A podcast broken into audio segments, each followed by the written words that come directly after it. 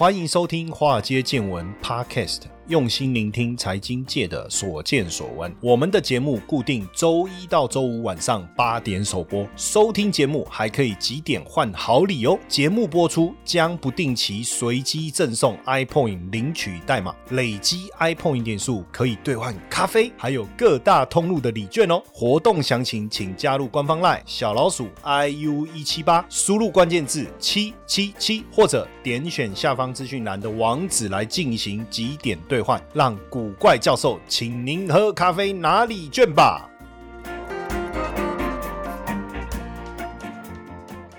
好，大家好，大家晚安，我是古怪教授谢承彦。现在全世界最讨厌的人是谁？我相信我们可以异口同声的说出一个人的名字。这个人是谁？我们数一二三，那当然就是普丁了。普丁、普京、普京都可以了哈，因为如果是正确，俄罗斯的发音应该是念普钦啊，俄文的发音啊。那但是因为他的英文名字叫 Put In 嘛，我都叫他 Put In，我的发音是错的哈。P U T I N 呢？如果是英文字，真的是叫 put in 嘛，对不对？可是因为它是俄文呐，哦，正确的发音是应该是叫就是 Putin 哦，所以我们翻普丁其实也是错误的翻法啦，正确应该是叫普京。当然就是说，从呃二月俄罗斯战争到现在，当时大家说哇，俄罗斯要打乌克兰，真的还假的？真的 gay 哦？我记得当时我也跟大家聊了说，哦，可能就是在这个冬奥之后什么什么什么的哦，那很多人都不相信俄罗斯要打乌克兰。哈，因为现现在这个年代呢，你发动战争的意义是什么？哈，但是真的确实也就这样了。哈，那我们今天来聊一聊这个百年来的新仇旧恨啊，就是乌克兰跟俄罗斯之间的百年仇怨。有时候我们看了看表面呢，就看到就是说啊，一该怕，对不对？能够修怕了。但是也许这两个人就是世仇啊，不知道搞不好这世仇已经三代了，过去一直冷冷冷隐隐忍着。哦，但我们也不晓得自己他们之间的仇恨到底有多大。乌克兰拥有极肥沃的黑。黑土反正种什么就能长什么，这非常厉害哈。有是涅伯河的关系嘛哈，那向来就是欧洲大粮仓，农业的产量可以满足整个苏联所需。但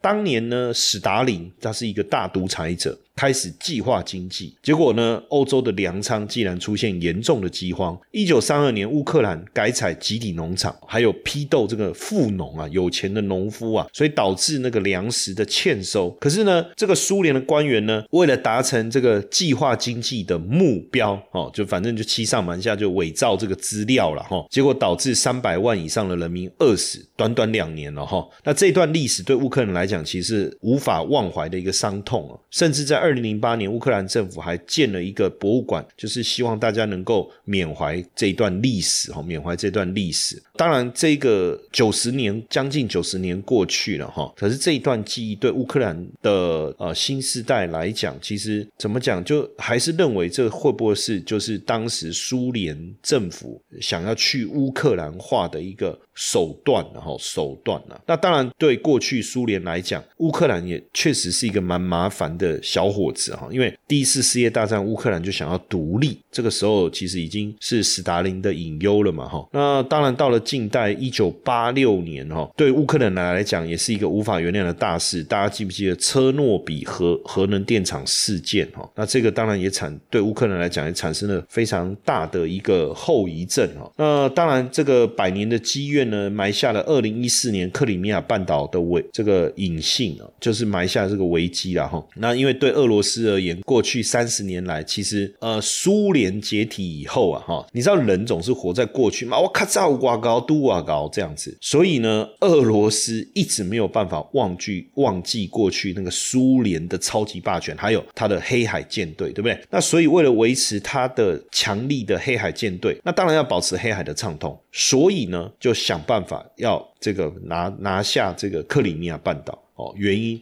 当然就是这样子了哈。那到底俄乌的冲突何在？当然这是历史非常重要的一个历史。乌克兰、俄罗斯都是东斯拉夫民族，所以在语言、历史跟文化上关系非常的密切。苏联是在一九九一年瓦解嘛哈。那在这个瓦解之前。哦，其实乌克兰一直是苏联的一部分哦，苏联的一部分。但是你看，在这一段时间经历刚才我讲的那两场巨大的历史浩劫，一个是斯大林时期的大饥荒，还有一个是一九八六年的车洛比核灾，其实让乌克兰的社会对俄罗斯其实一直有很大的一个抱怨哈。那后来当然乌克兰独立了，那俄罗斯还是把它当小弟了哈。我我在 say 喊，对不对？你独立是你独立，但我觉得你还利亚西 say 喊。可是乌克兰一直思考的是，他到底要亲西方、亲西方，包括欧欧美嘛哈，还是要亲俄？哦，还是要亲俄。但当然，二零一三年亲俄的当时的乌克兰的总统呢，就。要冻结跟欧盟签署联系国协定，那亲欧的阵营就示威，这就开始其实有一些混乱哈。那俄罗斯当然就利用这个混乱来反扑嘛哈。那乌东是比较亲俄的，所以呢，莫斯科就支持乌东，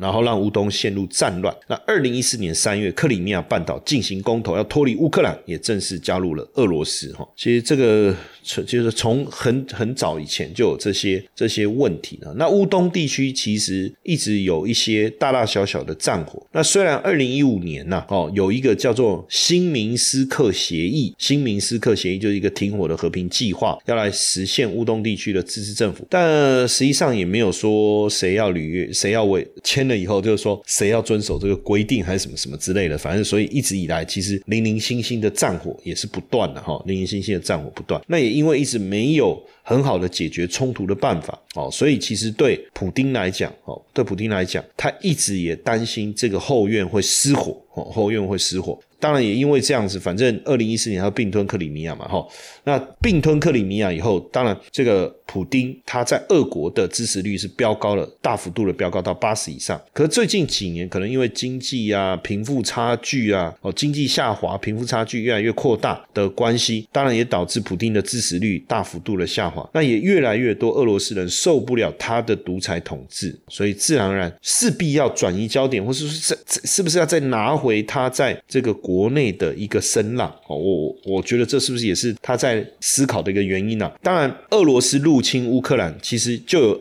呃这个历史学家去梳理了过去历史上几个重要的这个关键点嘛。第一个就是一九一八年乌克兰独立嘛，哦，从这个地方开始，当然对对这个俄罗斯来讲啊，你你你起码被被出去怎么这个突然想用台语讲，不不知道怎么讲出来，反正就是你。就翅膀硬了嘛，对不对？哈，那到了一九四五年，这个呃乌克兰苏维埃社会主义共和国扩大到一九五四年克里米亚半岛的移交，然后到这个一九九一年苏联解体，这样一路一路以来，哈，呃，当然一九九一年十二月乌克兰全民公投，哈，宣告联盟的终结，俄罗斯、乌克兰跟白俄罗斯正式的分离。那到了二零一四年吞。这个刚才讲的克里米亚战争，还有顿巴斯的一个战争，到二零二一年整个俄罗斯的一个军队的一个集结，这个其实哦，就是梳理了历史整个过程哦。那当然现阶段来讲哈，大家在看就是说这个乌俄的冲突啊，俄乌的冲突未来的可能性是什么哈？所以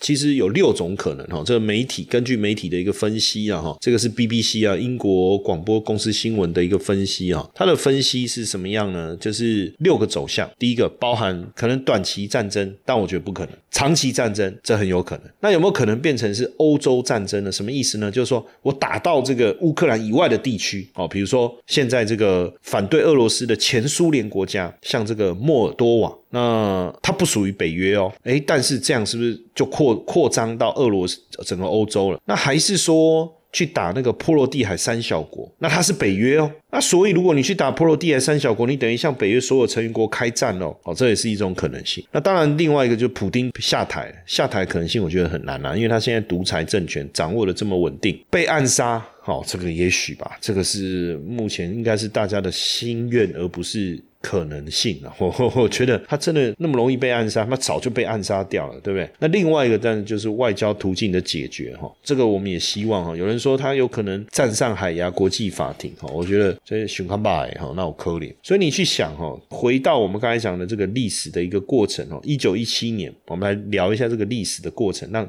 上一下历史课好不好？一九一七年，沙俄君主制啊，在战争跟政局动荡。压力下崩溃了。哦，那当然，乌克兰的爱国者就成立了自己的协调机构，哦，就是中央拉达这个委员会。那俄罗斯当时的临时政府呢，也授予乌克兰人民共和国的自治权，哦，自治权。但但是呢，这个基本上还是没有让他有真的独立了，哈，就是有一个自治权，因为还是把它列入苏维埃，所以那时候才有。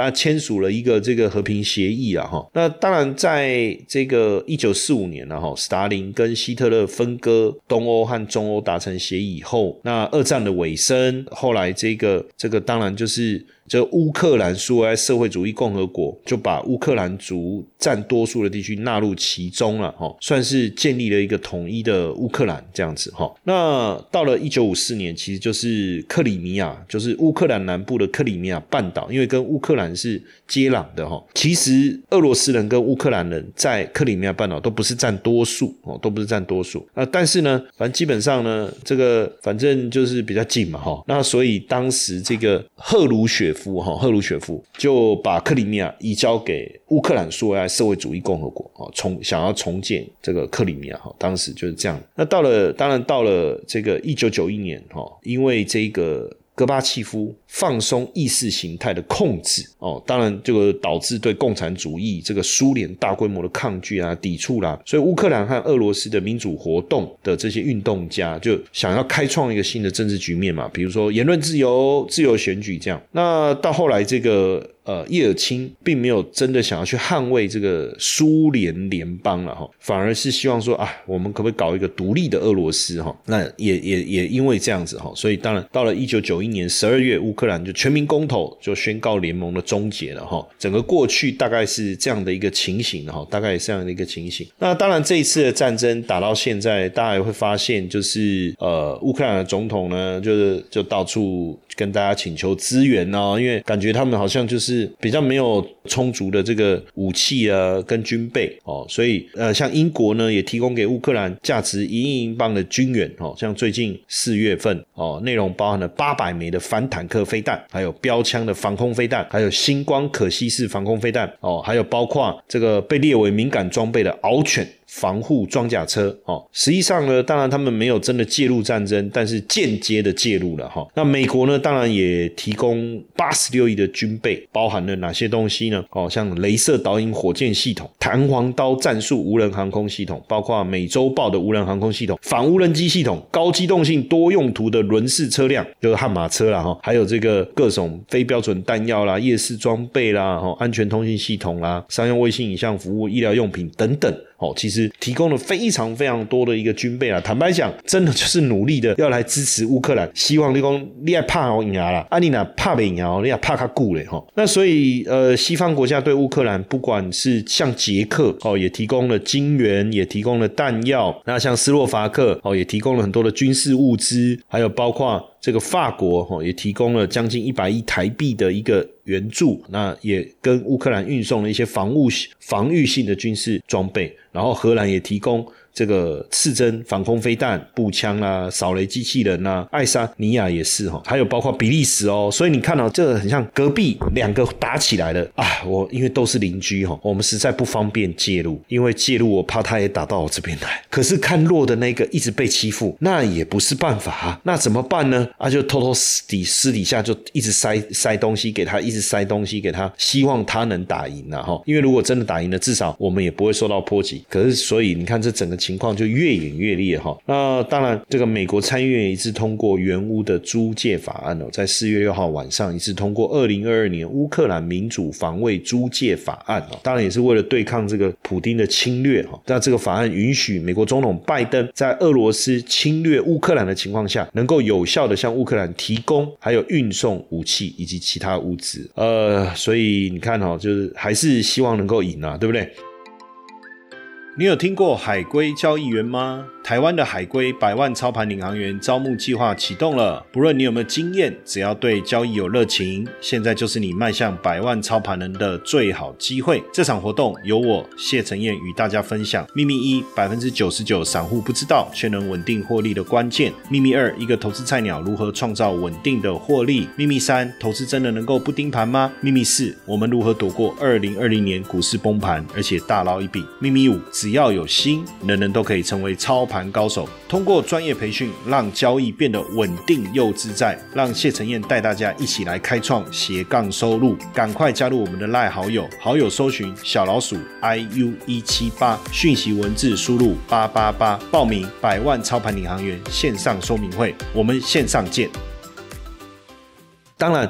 重点是什么？就是说，这整个过程听完，你还会认为这是一个短期的战争吗？我相信，如果你有这样的想法哦，那当然我也不能说什么哈，但是想应该可以理解，可能性不大了。那所以在这个情况下呢，那军工产业突然之间哇就旺起来了哈。那这个为了支援乌克兰呢，美国的八大军火商呢齐聚国防部啊，包括雷神哦，不是那个索尔哦，他就是叫雷神，因为我们讲雷神，说雷神索尔。哈，哎，也可以啦，哈，还有洛克希德马丁、波音，哦，还有这个 Nosepro、No Nosro，哦，Nosro，哦，算了，讲中文好了，诺斯诺斯洛普格鲁曼，哦，这是叫 NG 啊，哦，我们都叫 NG 啦，哈，No Good，哦，是不是？还有通用动力。然后还有这个 L 三，还有这个这八间呢，哈，就是到这个国防部哦来讨论怎么样加快现有的系统生产哦来支援啊。因为如果说真的乌俄战争持续好几年，那怎么办？然后带起多掉啊？但是说真的哈，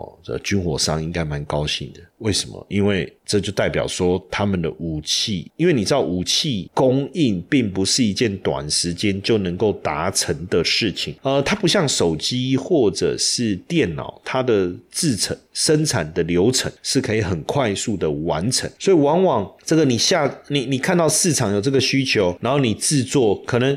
你把这些东西做好，又要战争结束了，啊，给给波赢哎，对不对？啊，你又不可能说啊，那那那没有战争的买那些武器干嘛？阿联不说啊，不然怎么办？阿联不说哦，硬塞给对方说啊，你去怕了啊，莫扣零嘛。但是如果说这个战争拖得很长，也就是说，哎，我们看到现在有这个局势，那我们现在来生产，半年一年后战争还越演越烈，那这就不就不得了了吗？所以坦白讲，是这个军火商心里面应该是高兴的了哈。当然，我们都不乐见这样的一个情形发生。那可是却。却事实上就是这样啊，所以俄罗斯入侵乌克兰以来，那冷战再次升温的恐慌情绪就被激发了嘛？那在那意味着国防支出要增加了嘛？那，所以西欧国家国防开支就就大幅度的一个增加了嘛？像德国也是增加了他们国防预算了哈。那当然，这样军工股的价格一定会涨嘛？那呃，能不能变成是一个长期？那当然就要看普丁的状况了哈。呃。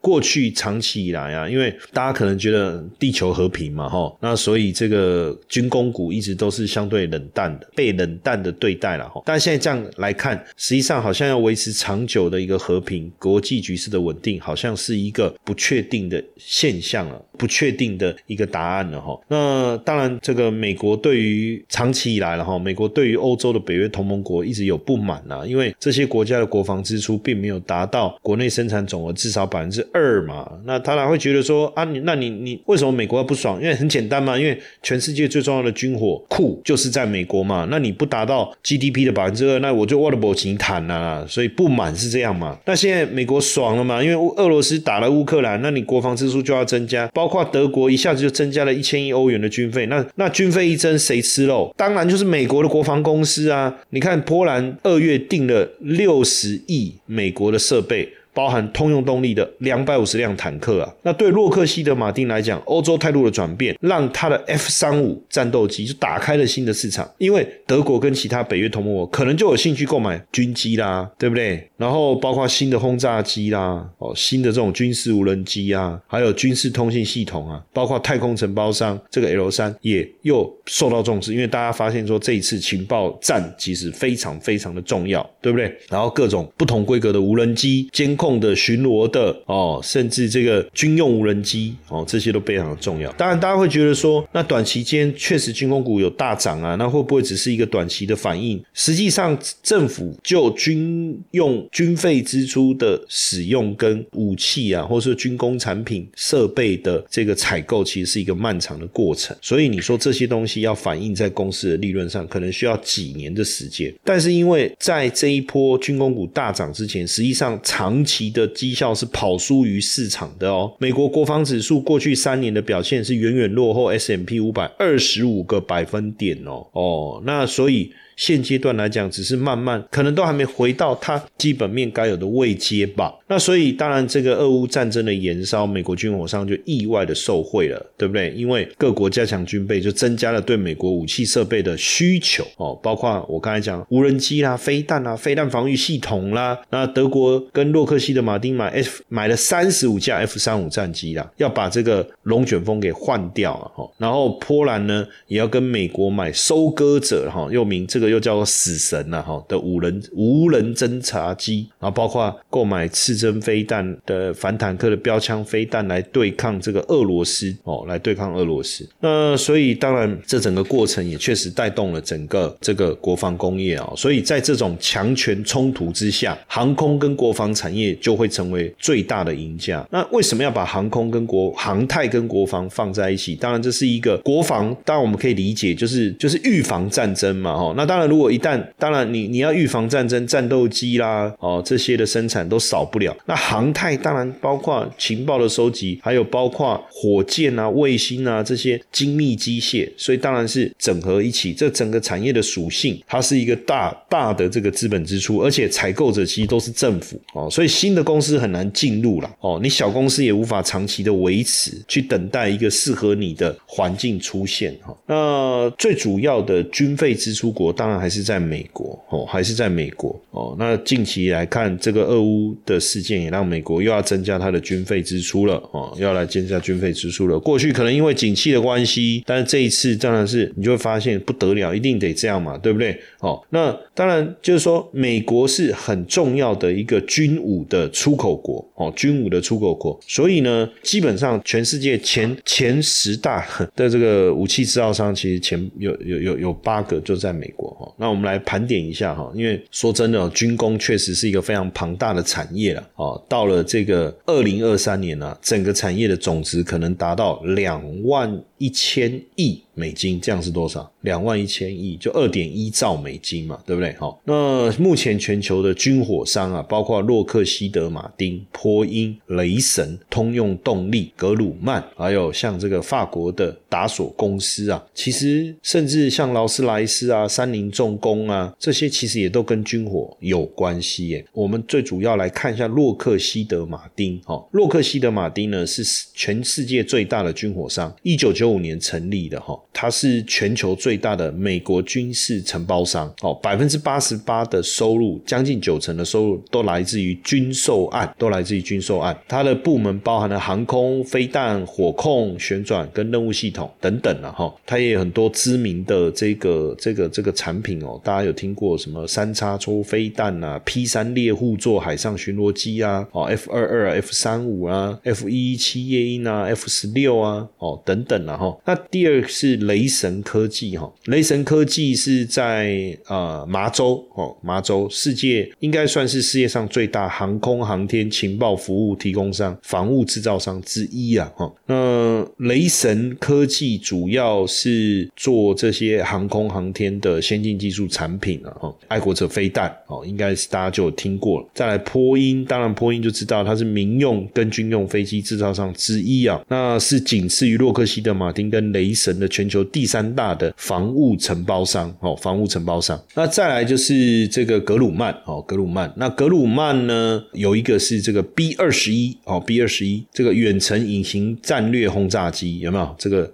B two 了，B two B two 隐形战略轰炸机，还有一个 B 二十一也是哦，这个是预计未来会在二零二六、二零二七投入使用。那还有这个通用。动力公司哦，通用动力公司也是美国的航空航天防务公司哦。呃，基本上它的专业主要在也是航空航天啊、海洋系统啊、哦作战系统这些。另外一个是还有一家叫 L 三 Harris 哦，是美也是美国的防务承包商，防是防空的防哦，防空的防不是房间的房哦，防空的防。那它的专业领域是在这个监视解决方案、微波武器跟电子战哦，电子战。那当然呃，这些公司你可以个别别的去投资，可是我觉得也不用这么麻烦，因为其实有 ETF 哦，你就不用再个别研究。像这档 ETF 呢，叫做 ITA，就是美国航太与国防 ETF 哈。那它投资的股票百分之九，接近百分之九十都是跟国防跟航太有关，算是非常重口味的主题型的产业 ETF。就是说很明确啊，哦，很明确，就这些公司，就是像我们刚才念到的波音啊、雷神啊、洛克希德马丁啊等等等这些个 L 三啊这些公司，它就投资这些哦。那当然，像这样的不管什么公司，一定跟景气循环、跟大盘的涨跌还是多多少少有些关系哦。但是常年来是整体的表现，当然还是落后这个这个大盘。当然也是在最近才开始有比较明显的一个表现哈，比较明显的表现。那基本上呢，相关的国防跟就是航太有关的 ETF，就军工啦，我们就讲军工主题的话，其实有三档 ETF 是相对来讲是比较着重在这个区块的哈。一个是美国航太跟国防哈，那就是 ITA 这一档哈。我们刚才讲的，它在航太跟国防产业的持股比重是八十八到九十趴之间哈，那前十大持股就占了七十三趴，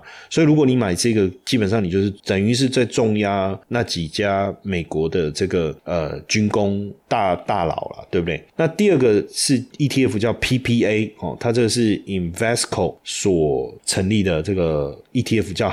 航太国防的 ETF 哦，那资产规模是比较小，这个不到十亿美金啊哈。那它在航太跟国防这个持股的比重接近六成哈，还不到，大概在六成左右。那前十大持股的比重呢是不到六十趴，所以相较来讲稍微分散一点点了哈。那另外一个是 ETF 叫 X X A R X A R，然后是 S P D R 所发发行的航太国防工业的 E T F。那航太跟国防产业的持股是接近八十帕，那前十大是四成左右，所以表示这个 X A R 呢，它是比较特别，就是说虽然在航太跟国防产业的持股比重相当高，但是前十大持股比重低于百分之五十哦，表示它刻意有做了大型股、中型股跟小型股的分配。那也就是是四十二十二十哈，四十大型，二十中型，二十小型，持股算是比较分散。但是我个人的想法是，如果今天我要做军工股，那军工股真正市场的掌握，跟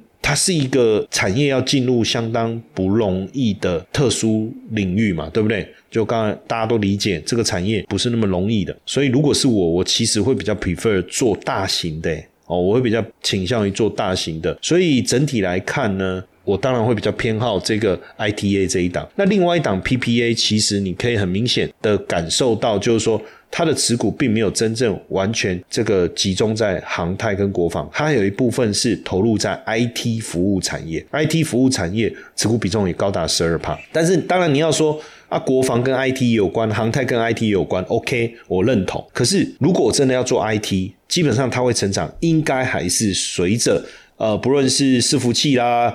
电动车啦，哈，或者是高速传输啦，我觉得可能高速传输这一块，我觉得可能更贴切吧，哈。所以基本上整个看起来，我我个人可能还是比较 prefer 这一个 ITA 啦，哦，ITA。那你当然你可以自己做这样的一个了解，就是。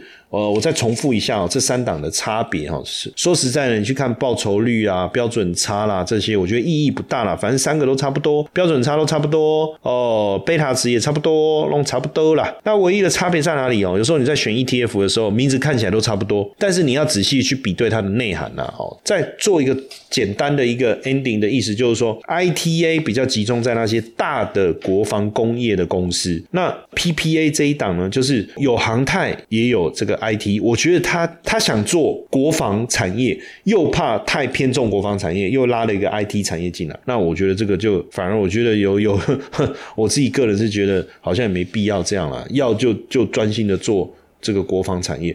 那另外一个当然就是说，这个 SAR 的部分，它就是也有压这个这个中小型哈。所以假设你就看好国防，我觉得你就重压 IT，就是做。大的啦，就是重压那几家大的啦，订单已经都在他们身上啦，那就是 ITA 啦。那当然，你又说不想那么集中哦，那你想要做一点分散，我觉得不用刻意去买 PPA，你就是再挑一个你觉得未来不错的产业的 ETF，然后只有资金上去做调配就好了，根本不太需要这样。那你说中小型的，我还是觉得国防这这个产业上来之后，中小型会受惠吗？哦，这个当然也是我自己的想法，我自己个人是觉得好像不太合理，好不好？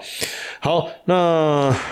当然，这个分享的这样的内容，也希望对大家来说，你有助于你去了解整个俄乌战争的一个状态，还有如果这个战争一直延续下去，你有可能做有可以做一个什么样的一个投资。当然，我们也不要觉得说这是好像在发什么战争财啦，啊，投资本来就是顺着主题、顺着议题走嘛，对不对？OK，好，今天的内容也希望对大家在投资的决策上有帮助。